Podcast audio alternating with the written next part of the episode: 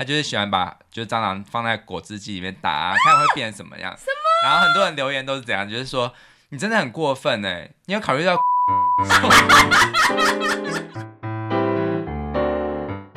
欢迎收听夫妻纯聊天，我是关豪，我是丽萍，嗨，Hello。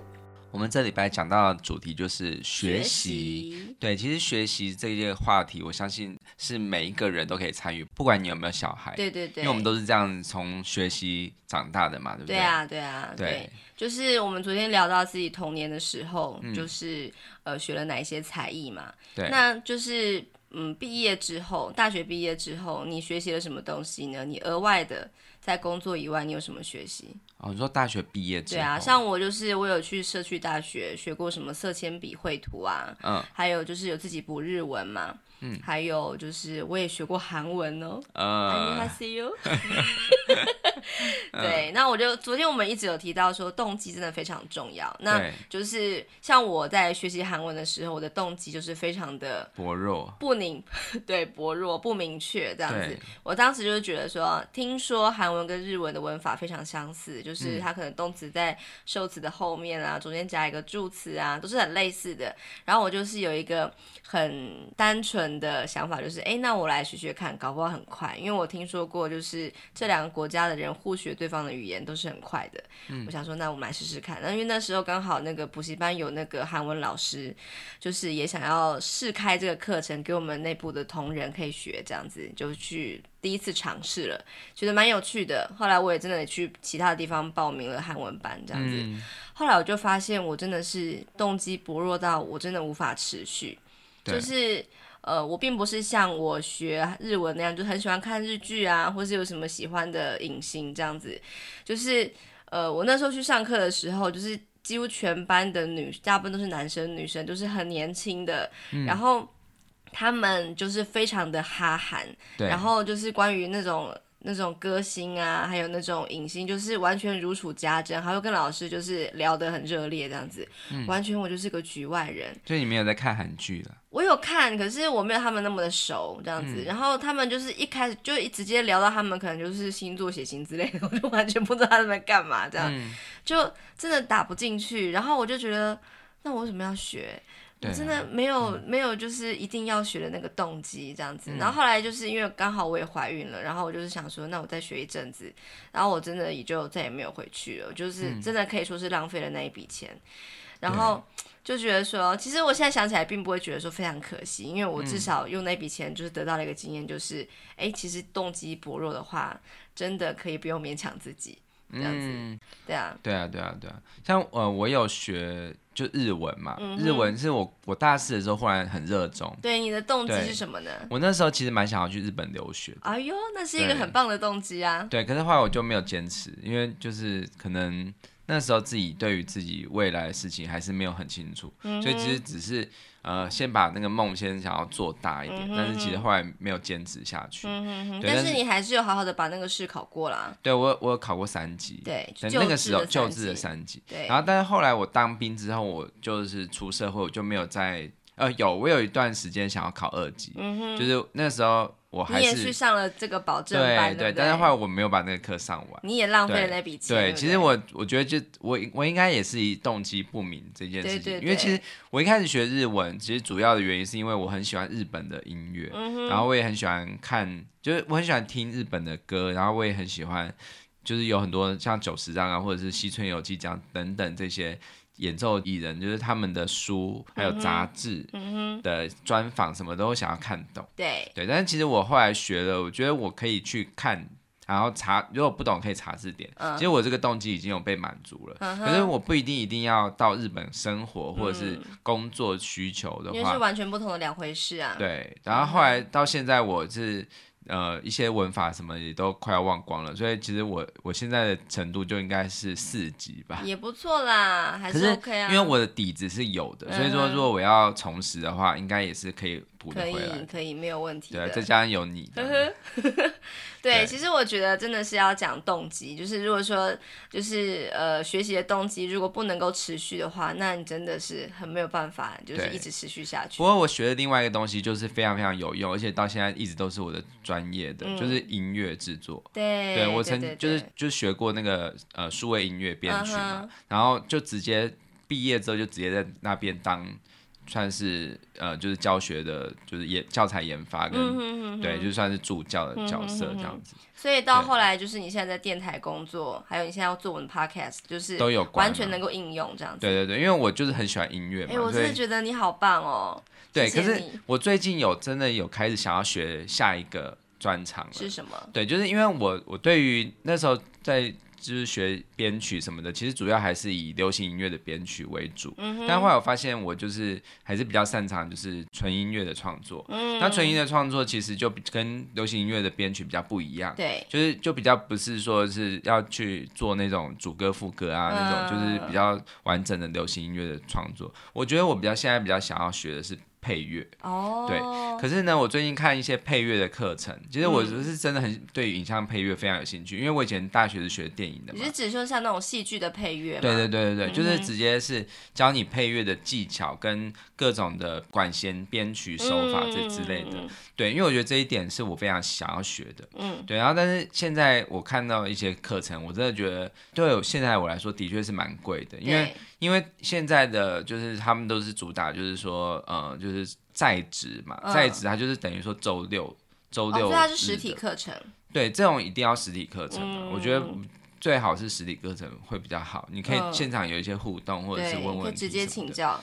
对啊，然后它这样的就是十二堂课，十二个小时，嗯，十二个小时要。呃，五万，将近五万，哦、是哈，对，其实是蛮贵的、啊。对，可是如果他能够直接使用的话，我那时候上的那个就是编曲课程，好像才还有一百多个小时哦，哇，才三万多哎、哦。可是它是数位课程啊，对对对对，对，不一样。哦，对，但是呃，虽然是数位课程，那时候我们还是有每个礼拜可以去一次实体的。哦，对，其实是很超值，而且还附软体。而且是很久以前嘛。对对对，对现在现在我觉得就像是很多像我们公司有人就是在上上那个在职专班，然后就真的觉得说哦，如果是现在你在工作的状况，你还要去考一个学历的话。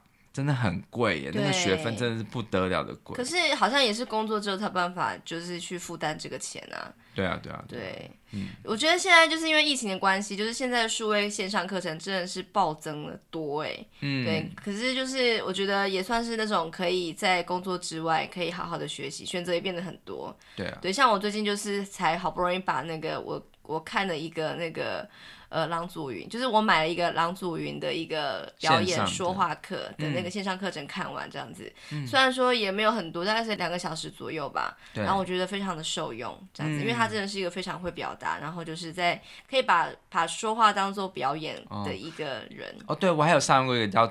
周振宇老师的声音的训练课，uh-huh. 对那个课我觉得很受用，uh-huh. 对我现在其实都都还是有受用。好，那你在那个课程里面有学到一个最让你印象深刻的观念是什么？好，我觉得我最大的受用点就是在于，呃，他跟我们讲说我们的声音的特质是什么，然后你不要去勉强自己变成其他特质，你就是好好的专攻自己的特质，oh. 然后把它发挥到更。最大这样子，就是要了解自己。就譬如说，好，声音主要有四种特质，嗯，就是譬如说，一种是主管那种，就是统御领导型的，就是他是比较有威严，然后很很有那个下达指令那一种。对，那我明显的不是嘛，我不是一个这样子的声音的特质。欸，你跟我讲，就是你去把这个报告做好，去把这个报告做好。不要。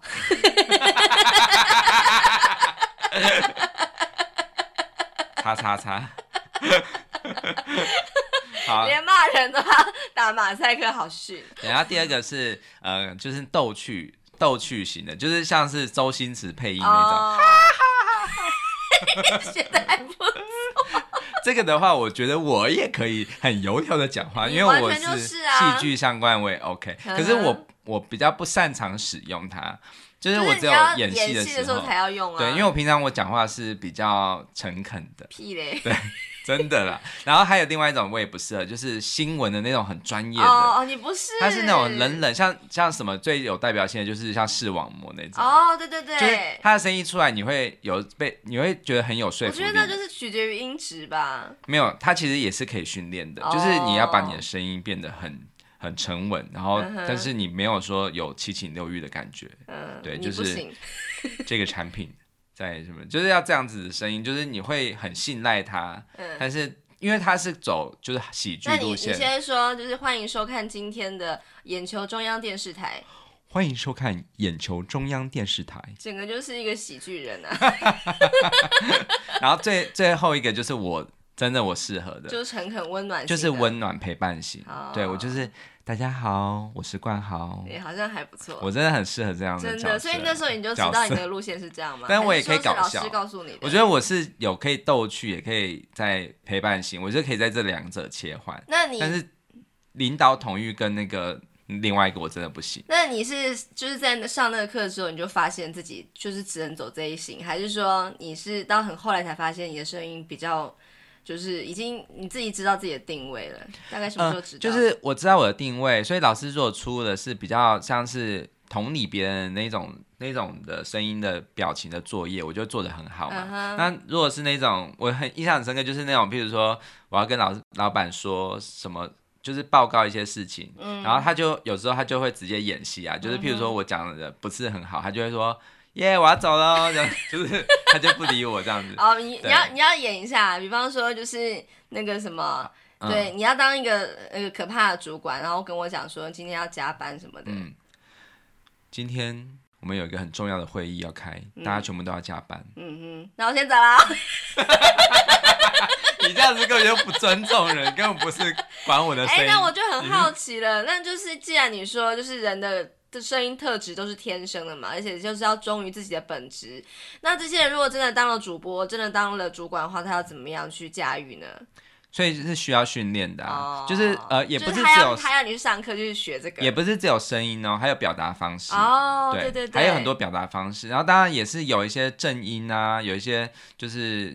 基本的声音的一些位置啊，这些的训练，还有说话的时候，譬如说像 podcast，就是那个现在的话，就是呃，因为 podcast 忽然爆红嘛，对，就是百家争鸣。对，那其实 podcast 这个媒体，其实它的说话范围最好是类似像是在餐桌上的音量，对对对对，但是不适合，就是譬如说我，他是有教你说你要看场合说怎么样的话，譬如说你在多大的场合，然后你要整个你的聚焦要在哪里，像如果是 podcast 节目，可是你说话是跟那么多人讲话就很不舒服。对对对对。那如果是 Hello，各位听众朋友，大家好，这样子可能也不太适合，因为太小了，嗯、就是太亲密了。哦。对，就是要要像我们现在这样子的是比较适中。就真的很像是在餐桌上面说话的感觉。对，所以你要看那个场合，然后你你每一个场合你会放的位置，你的共鸣位置啊，还有就是你的焦点。哦也不一样，是不是语速也不一样？因为我今天刚好看了郎楚云所说的，就是说可能就是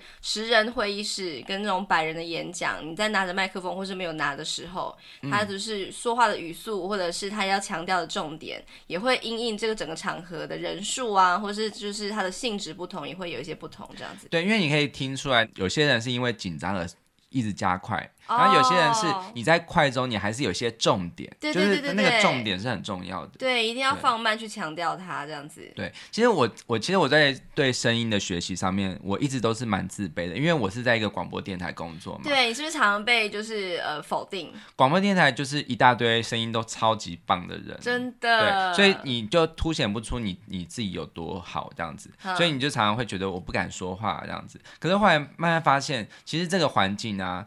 你在这个环境出来，其实你的你的基础点也比别人更高一点，因为你知道什么是好声音。对，因为你听多了，然后你才耳耳濡目染。对对对。对，所以其实我在那里就是第一堂课，然后他有教我们练习的时候，嗯，就是直接那个老师就开玩笑说：“哇，这个是间谍来的，就是你是直接，哦是哦，对，他是开玩笑的。哦，你是说他知道你的来历之后？对，因为我们、uh. 我们 IC 之音算是在广播界是。很会得金钟奖，嗯、对，就是我们有二十四座金钟奖，厉害，二十四座。对对对，呵呵，所以就是我觉得是我们也算是业界算是一个指标性，但是虽然我不是主持人，但是我基本上我听过，我跟的主持人都是至少三座金钟奖以上那种，嗯、品质有保证。对对对对，所以你现在就是从一个幕后的制作人变成一个就是线上的一个 podcast 的主持人啊，嗯、你觉得最大的不同是什么？呃，我我觉得其实像。真的在电台工作，第一个是他们有，还是有他们一些因为品牌而而有的一些包袱。嗯，对，呃，就是我们很多主题也许不太能够说。哦，对，就是不太不不太能够走辛辣路线。对对对，就是定位的问题。然后还有就是因为。因为电台毕竟是一个有时间性的，它它是有广告有时间，就是都要一节一节的，就是就是在这个时间范围内要做完。对，所以你的自由度就没有 Podcast 这么好。对，对，Podcast 可以这么畅所欲言，就是而且可长可短的。对，对，然后我在这里，我觉得最适合的。一点就是说，其实就是我在发挥老师所说的，就是你就是发挥你自己的声音特长。对，就是我现在又不是在做一个教学，也不是在做一个广告啊，或者是声音的那种，就是品质需要有一个一定的那种，就是新闻公信力的节目。嗯嗯嗯，我是在做一个陪伴，所以等于说就是发挥我自己声音最擅长的部分。对对对，确实是。对啊对啊。对啊，所以你觉得就是这个节目对你来说也是一个很好的出口喽？对，就是我我有听过一句话，就是哦又要讲到那个陈永仪老师啊，因为陈永仪老师是我真的是算是呃，就是心里面觉得很欣赏的一个很专业的人士，嗯嗯，然后他也很没有价值，他也常常跟我们分享很多事情，就像一个好朋友一样，嗯，然后他就会跟我们说，就是他学的很多东西，他都希望是我学这东西，我就可以在就是用这这个专业可以赚回我。为这个东西付出的学费，对。譬如说他有学过潜水，嗯，他有学过开锁，嗯，他也有学过急救，嗯，对，反正就是都是很特别，就是跟他的心理专业有一点相关。对因为你看哦，开锁就是解开内心人内心的锁嘛，对，对。对，然后潜水是你可以潜入。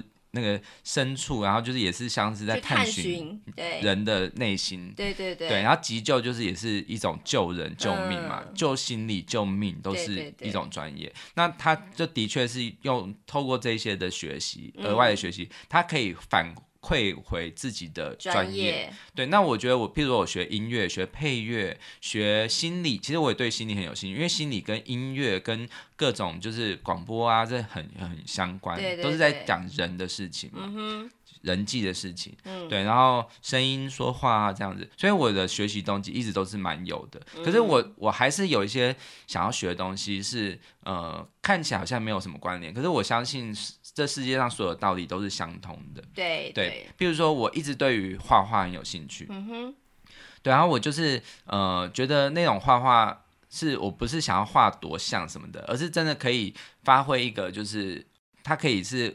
画出我内心真正的感受，嗯哼，对对对。那因为我曾经有访问过一个很棒的一个老师，他叫米豆老师，嗯，对，他是一个很厉害，他就是他的擅长就是比较不是那种像油画或水彩那种，他是用他当然也会啦，但是他最擅长的是用麦克笔创作，嗯，然后他的一个主打就是说我三分钟就画完一幅画，嗯，就是像三分钟画你的人像那样子，就是他是完全，而且他不会往。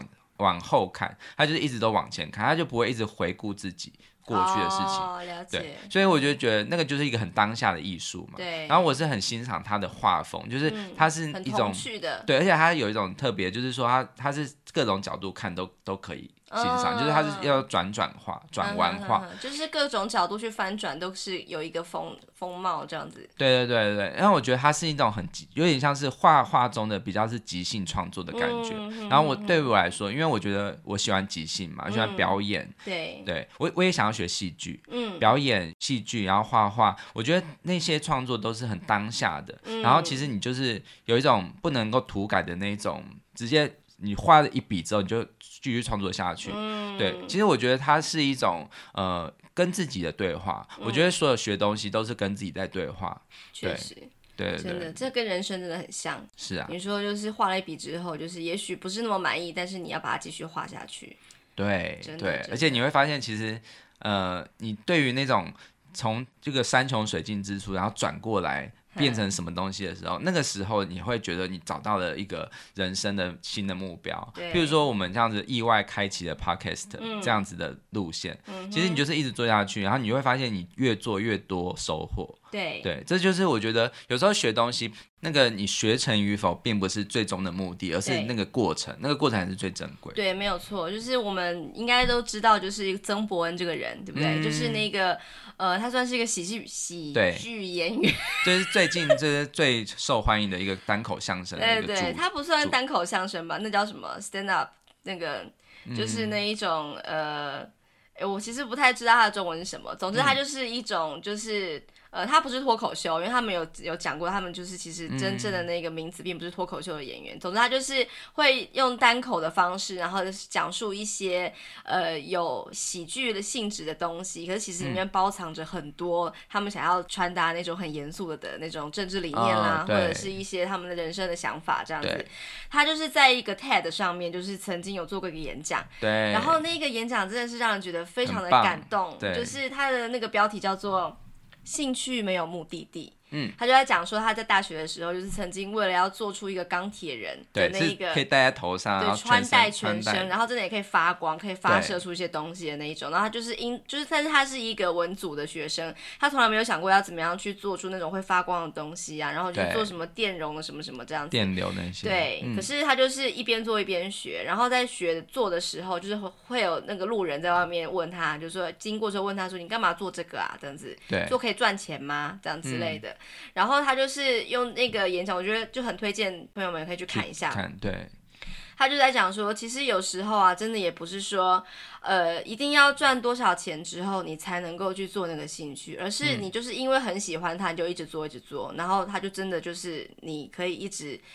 一个、嗯、一个可以你在人生中实践的一件事情，不需要说一定非得到一个程度、一个阶段之后，你才能去做你喜欢的事情。是，对，所以就是我们就在想说，就是呃，回归到我们对孩子的教育上面，嗯、就是我们昨天有提到说有三种家长，对，第一个就是精英教育型。什么是精英教育型呢？嗯。精英教育型就是说，呃，不管小孩喜不喜欢，你就是给他学很多，oh. 对。然后他的概念就是说，你多学一个，总是比别人多一个机会。Mm hmm. 然后所以，所以他在挑选的时候也并没有就是确认过孩子的意愿，就是觉得这个是以后用得到的，你就学吧，这样子。呃，就是这个的话，我觉得还是有。我觉得我们虽然分三类，可是还是有一些些微不同。当然也是有一些精英教育的人，他们也是会跟孩子讨论，然后刚好孩子也很喜欢，那就很 OK，很 OK。可是我觉得有一种精英教育会有一种盲点，就是说小孩其实也没有那么喜欢。而且，但是他就是看到其他人的爸，就是其他爸妈也都这样子给他小孩这样教育，就想说那我也要。对，然后其实他们奉行的观点就是说，啊，小孩就是现在当然会就是会挑轻轻松的做嘛，哦、所以你现在就是英文啊或者什么的，其实你即使你现在。说没有兴趣，可是因为它就是很重要啊，所以你就还是要忍着咬着牙把它读读过这样子。或者说有听说那个那种先修的那种概念，就是比方说才小三就要给他先学小六了，哦、这样他到小六之后就不会跟不上别人。对，对对，好恐怖哦。对，但我觉得其实小孩。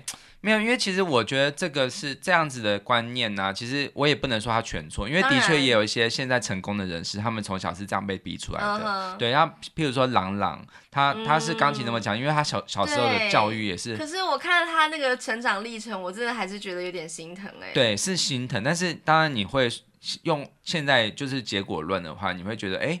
那那如果他没有这样子的历程，他也许不是朗朗。对啊，对，所以就是虎妈虎爸有他们的道理，我也不能说完全错。是对，因为他毕竟他也是牺牲他的童年来成就了我们现在可以听到他这么精彩的表演嘛，嗯、这么这么棒的一个舞台。因为我相信真的没有白吃的午餐，就是他就是要投入这么大的努力。即使像天才如莫扎特，他也是很努力的，对对对，而且他的爸爸也是非常非常的要求的。是哦，对啊，对啊，对啊。对，那第二类就是放牛吃草型，就是完全没有在管说小孩子想要学什么，嗯、甚至就是小孩子搞不好也没什么想法，就是我不想要补习，嗯、我不想要安亲啦，这样子。对然后父母就想说 OK 啊，就这样子喽，然后也不会特别去再去确认孩子们一定要干嘛什么的。嗯，这样好像也蛮不错的，感觉是另外一种极端。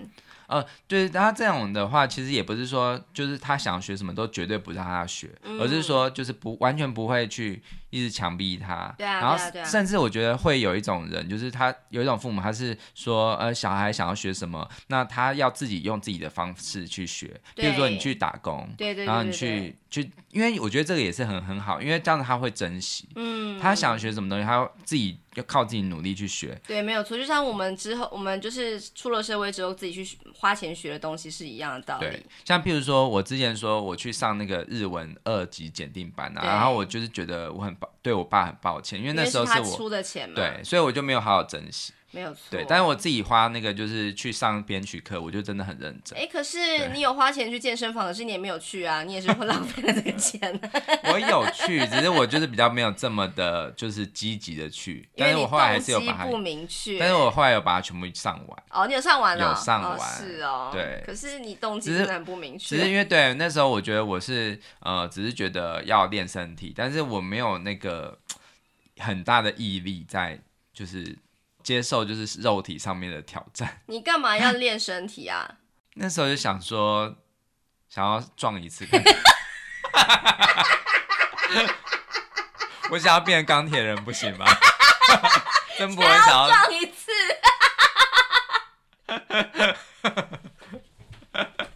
干嘛？这答案非常瞎吗？没有想说，我觉得笑点是一次，没有说我想要撞就好。想要看看自己有腹肌的样子。一次的话，就是你真的一次也没有达到啊。想要看自己有腹肌的样子，那很简单，你就饿肚子就好啦。你瘦到一个程度就会有腹肌了。我不想要那种。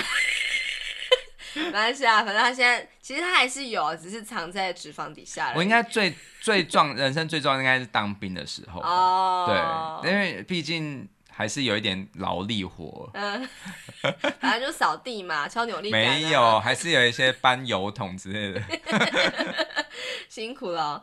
对，然后我就想要分享一下，就是那个，嗯、呃，我们那个。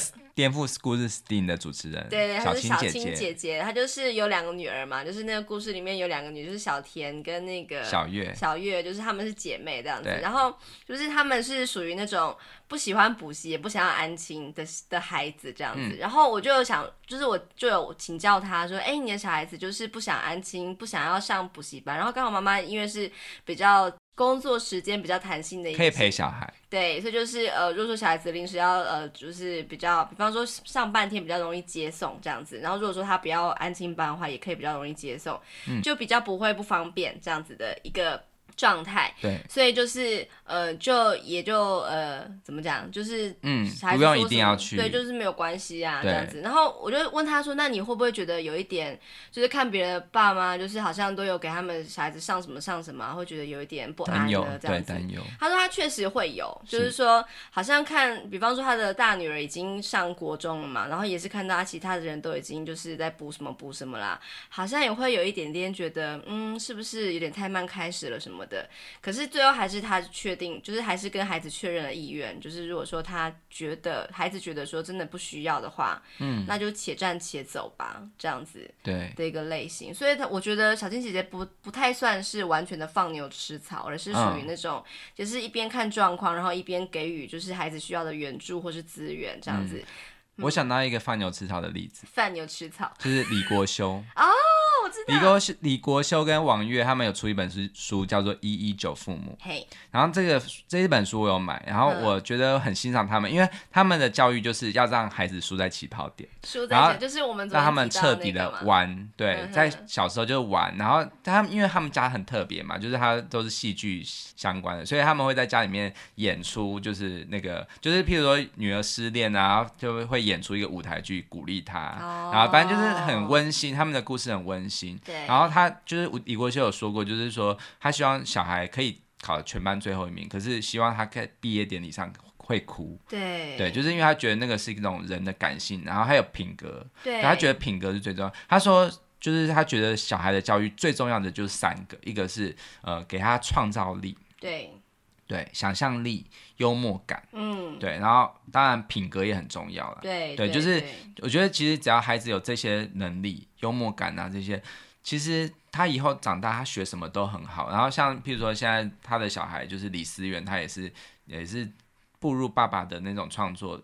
就是戏剧创作的路，有继承他的那种置业的感觉。对对对，因为我觉得呃父母的身教很重要。对，真的。对，那这个是永远的技能呢。我觉得他这个这个教育的能力其实是。呃，他以后即使是长大之后再去学一些东西，我觉得都可以非常非常的轻松。所以这是真正的身教哎。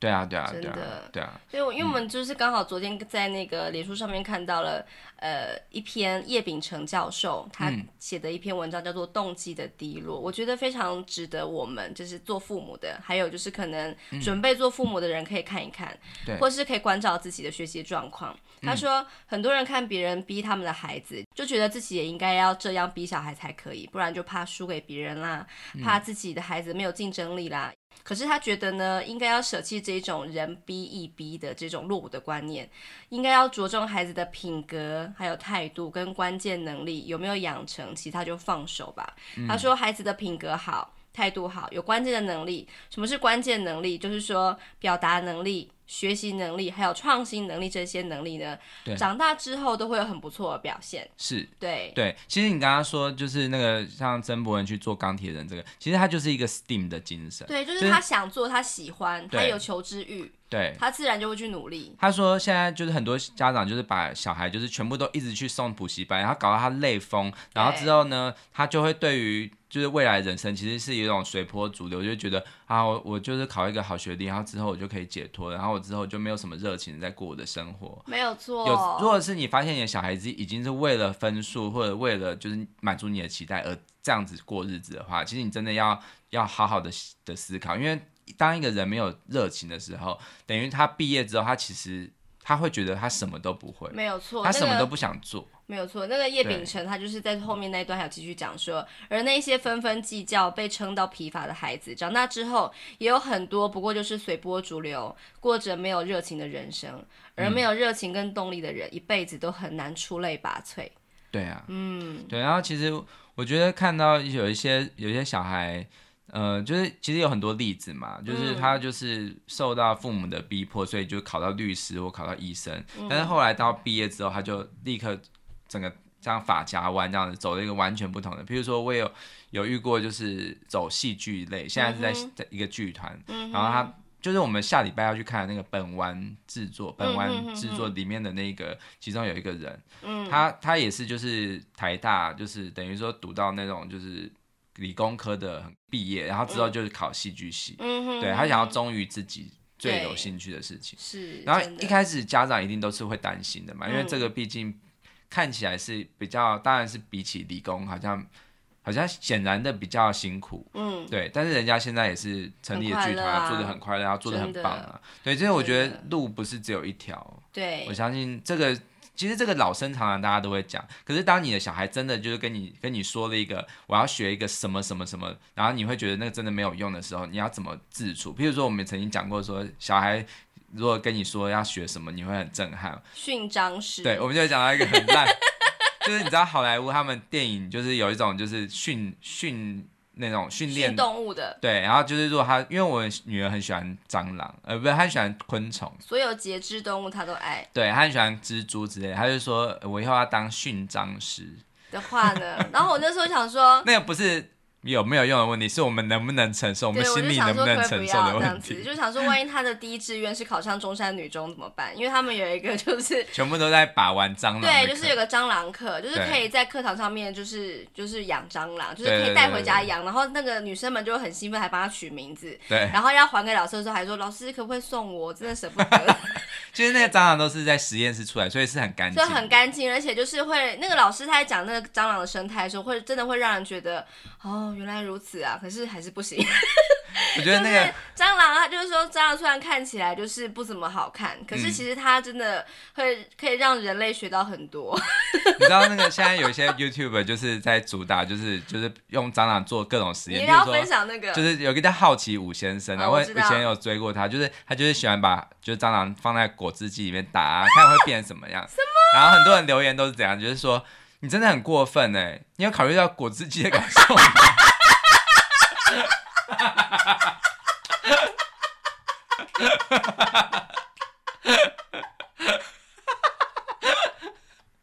我觉得用蟑螂，好笑哦，用蟑螂做实验呢、啊，真的可以完全没有不用背负了道德的那个压力耶。啊，真的也比白老鼠还更没有压力。对，因为大家都是人人喊打。哎，真的，哦，好好笑哦。哎，对，反正就是说，当别人问到你说，哎，学这东西有什么用的时候，我们就要好好的去，就是用一句话，我觉得可以跟大家分享，就是那个最近超级红的那个德州妈妈没有崩溃，应该大家都知道，就是用那个以前的欧洲名画，就是做成梗图，然后就是整个流传那样子。对，他就最近出书了嘛，他就是最近有一篇脸书文就讲说，就是当以前我们常会被问说，你干嘛学这个，以后不能赚钱，有什么用的时候，他现在已经可以很理直气壮的跟他那些就是长辈们直接回一句说，兴趣的用处就是可以让你开心一点的度过今天，这已经是一个超级巨大的用处了。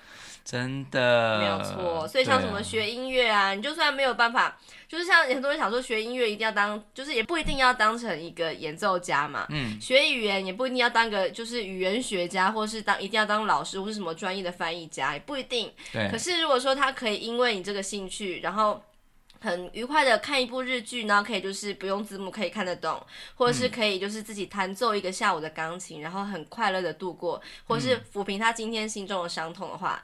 那就够了。对，真的真的，嗯、因为我其实我我刚刚你不是有讲前两两种人，就是精英路线跟放牛吃草型。对。那其实还有另外一个是且战且走型，就是你看小孩适合什么就给他什么，但是不用说一定要强逼他，如果他不喜欢就可以转。对对，但是我会在这这三种，我都觉得还各有优缺点。嗯。我觉得没有一个正确答案的，嗯，这个世界不会有任何标准答案，就是任何父母都有，而且也不能说他们是绝对的对或错。嗯。因为我对于我来说，我上一期节目我有讲到说，我很感谢我后来我坚持的学音乐。对，对，虽然他其实过程真的是有痛苦到。对，因为我我有认识，就是等于说我之后要成立乐团，然后其他两个团员他们都是音乐科班。嗯。对，就一个大提琴，一个。呃，长笛，嗯，那我都有跟他们聊过，然后他们现在也都给小孩学，就是大提琴那个他的两个小孩就是都学大提琴，嗯，等于说他就是他妈妈亲自教，对。对，因为我觉得这很难，就是因为很多人就是你自己是那个乐器，或者是你自己是那个专业，你会不想要教你的小朋友，因为觉得你会恨他不成才啊，或者是小孩无法切换身份什么的，但是他就是觉得他只信任得过自己教，因为他知道自己是这样上来，他知道什么叫做美的东西。对，然后我很佩服他，然后他就跟我分享说，为什么他要让他的两个儿子都学大提琴。嗯，他也说不是要让他们成为呃音乐家，嗯，他是就是希望他可以是呃，因为音乐的学习特别需要很专注，然后很需要就是你要忍过那个，就是其实过程并不是一味的都是快乐的。对，对，但是而且他甚至会让小孩去比赛。嗯，可是比赛并不是要他们真的要成为什么，就是得到什么名字，而是希望他们可以去体验那种心理的那种压力，对，然后抗压性，对，然后你要突破那个现状，感觉就是有有瓶颈的时候，你可以就是撑过去。对，然后呢，但是你重点是你练琴并不是为了满足别人，而是说你真的你成就了你你突破了自己的、嗯、的那种就是。缺点啊，你让他让自己成长，我觉得那个过程是最重要的。真的，真的。然后我觉得当呃父母有这样子的这样子很很明确、很健康的态度的时候，我觉得你可以去逼迫小孩的，嗯、因为你逼迫他，他会成长，他一定会有一个倦怠期，可是你要陪着他度过。对，如果他自己有好胜心的话，就更棒了。对，所以我觉得我不会成为一个完全的精英型，因为我不会把他逼到就是他完全。过的过气，对，可是我也不会完全放任，因为我觉得有些我我会用过来人的身份跟他讲说，其实爸爸以前在国小三四年级的时候，曾经一度想放弃，uh-huh. 可是我后来我很感谢我撑过来，uh-huh. 因为我撑过来之后，我就发现，哎，我可以有这一个用这一个这个音乐。我现在其实我现在的工作并不是完全的是在走音乐家的路，但是你有应用在你的各方面上啊。对，因为我真的觉得我这样子，我的生活真的丰富很多，可以我用音乐去交很多朋友。然后还有说，就是因为特别是这个大提琴家，还有说男生学乐器很吃香哦。对，为什么？呃，我觉得这可能也是有一点点，就是第一个是他他觉得就是。很有气质，女女生也是啦。然后还有第二个就是说，他因为男生通常是比较压抑情感比较压抑，然后他可以借由。因为你知道大提琴那个动作这样子揉啊，其实你可以把你自己的感情宣泄出来。Oh. 其实你当你有一个这样子的陪伴的一个乐器，你可以把你的生活的苦闷发泄出来。欸，真的。对，然后你可以传达出那种情感的时候，你知道那种是多么的舒压的一件事。好幸福哦。对。真的突然很幸福，你们这些很会乐器的人呢。对，像那个另外长笛老师，他也是一个长笛家，可是他是给他小孩学。小提琴，嗯，对，然后我不知道，因为他他也不是说一定要他成为什么样的小提琴大师，嗯嗯嗯、而是就是因为这个，我觉得是就是一种家庭教育啊，对啊，就是一种性情的陶冶啊。对，然后刚好就是他有亲戚是在教小提琴的，嗯、就让他学。对，然后他也是学的蛮好的。对对对，然后他现在也是有参加乐团嘛，嗯，那我觉得就是乐团其实很重要的，是一个很重要的一个养成，就是他可以就是跟人互动，对，然后还有就是你你不要出头，就是你不要强出头。你要去再配合大家，所以其实我觉得我的小孩他可能呃，他不一定要学乐器，他可以学音乐。那、嗯、学音乐的管道不一定是乐器，嗯、他譬如说他喜欢唱歌，他就去合唱团。对对，然后去其他的一些就是可以跟大家一起配合的那样子的那个组织，譬如说乐团啊，或者是合唱团，嗯、或者是当然他不喜欢打太鼓，然后觉得那个很吵，嗯、但是他可以就是选择其他的。对，真的。对，我觉得因为我是我是这样子背景的人，所以我会觉得，呃，有些家长他好像表面上看起来有一点点是逼迫，但是我觉得那个不要说太过分，我觉得陪伴他，然后用鼓励的，就是说我我们一起撑过去，我们一起来努力。我觉得那是一种就是个性韧性的养成。对对对对对，所以所以我觉得这三种没有什么是所谓的绝对的好和坏，就看你怎么样吧。对对对对对，就是你不要说是让他压力大到他就是整个人就是不成人形啊，对，真的真的，对啊对啊对啊，嗯，好，OK，那我们希望就是听众朋友听完之后也可以给我们一些回馈哦。嗯，好，明天我们要讲的是什么？哎呦，还不就是你在那边一直撸，就是我们要有一个就是跟日文有关的小单元，嗯。呵呵，好，明天再说了。好，除了。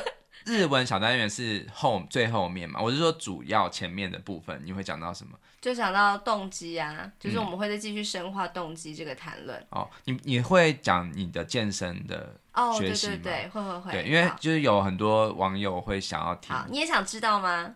对啊，其实没有很关心我。其实坦白说，我之 我之后我，因为我觉得我现在心态上面也也慢慢调整成我也是比较不一样，所以我觉得也许我。我我相信很多人啊，就是他们都会想要走入这个领域，对，对，很不错。只是说，就是要怎么样用什么心态，然后去真的去让它变得不是一种很强大的压力，而是就是很自然而然的，就是养成这个好习惯。嗯哼，对，它不它不算是一种技能的学习，它就是。把你的运动的这个就是健身的概念，就是融入这个生活中。对对对，我觉得这个你可以分享。好，我们来分享一下。对对对，对。OK，那就明天见喽。嗯，好。好，晚安，okay, 拜。晚安，拜拜。